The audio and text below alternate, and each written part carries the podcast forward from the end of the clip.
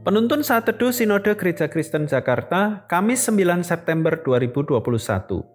Hati-hati berita dari malaikat penyamar, 2 Korintus 11 ayat yang ke-14. Hal itu tidak usah mengherankan sebab iblis pun menyamar sebagai malaikat terang.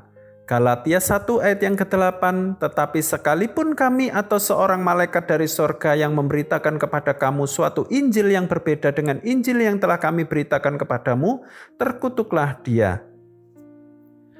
Joseph Smith adalah pendiri sekte Mormon. Sejak muda dia begitu tertarik dengan hal-hal okultisme dan mengejar kekayaan sejak muda. Pada usia 17 tahun dia mengaku berjumpa dengan malaikat bernama Moroni. Kemudian malaikat itu memberikan lempengan emas dan diterjemahkan menjadi kitab Mormon. Ajaran Mormon mengajarkan Allah Bapa berasal dari manusia. Yesus adalah Allah yang lebih rendah dan Yesus bersaudara dengan Lucifer. Semua manusia bisa menjadi Allah.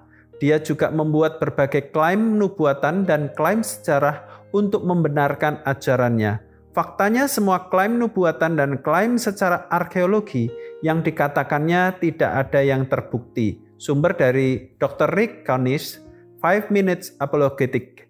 Semua aliran yang menentang ajaran dasar kekristenan dan berkamuflase seolah-olah bagian dari kekristenan.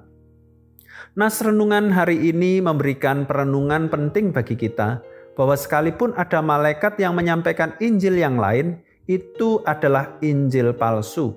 Bahkan sekalipun dapat menampakkan diri sebagai malaikat terang seperti ajaran Mormon ini, namun itu adalah iblis yang menyamar sebagai malaikat terang Alasan seseorang dapat tersesat oleh pekerjaan iblis ini adalah pertama, tidak mengenal Injil Kristus dengan benar, tidak belajar firman Tuhan dengan utuh.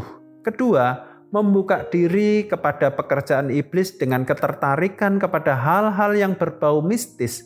Ketiga, dikuasai roh penyesat yang menolak Kristus, hidup yang dipenuhi oleh keinginan nafsu duniawi. Saudaraku, harus diakui banyak orang yang memiliki ketertarikan oleh dunia mistis. Pendorongnya adalah rasa penasaran dan keinginan untuk mendapat kekayaan, kesuksesan, dan kehormatan melalui jalan yang instan. Dorongan-dorongan yang sangat mudah dipakai oleh iblis untuk menyesatkan dan menipu manusia. Karena itu, seorang anak Tuhan harus terus belajar dan menaati kebenaran firman-Nya. Firman Tuhan sudah sempurna tertulis di dalam Alkitab. Firman kebenaran itu dihidupi dan diberitakan bagi sesama kita, termasuk kepada mereka yang terseret dalam ajaran sesat.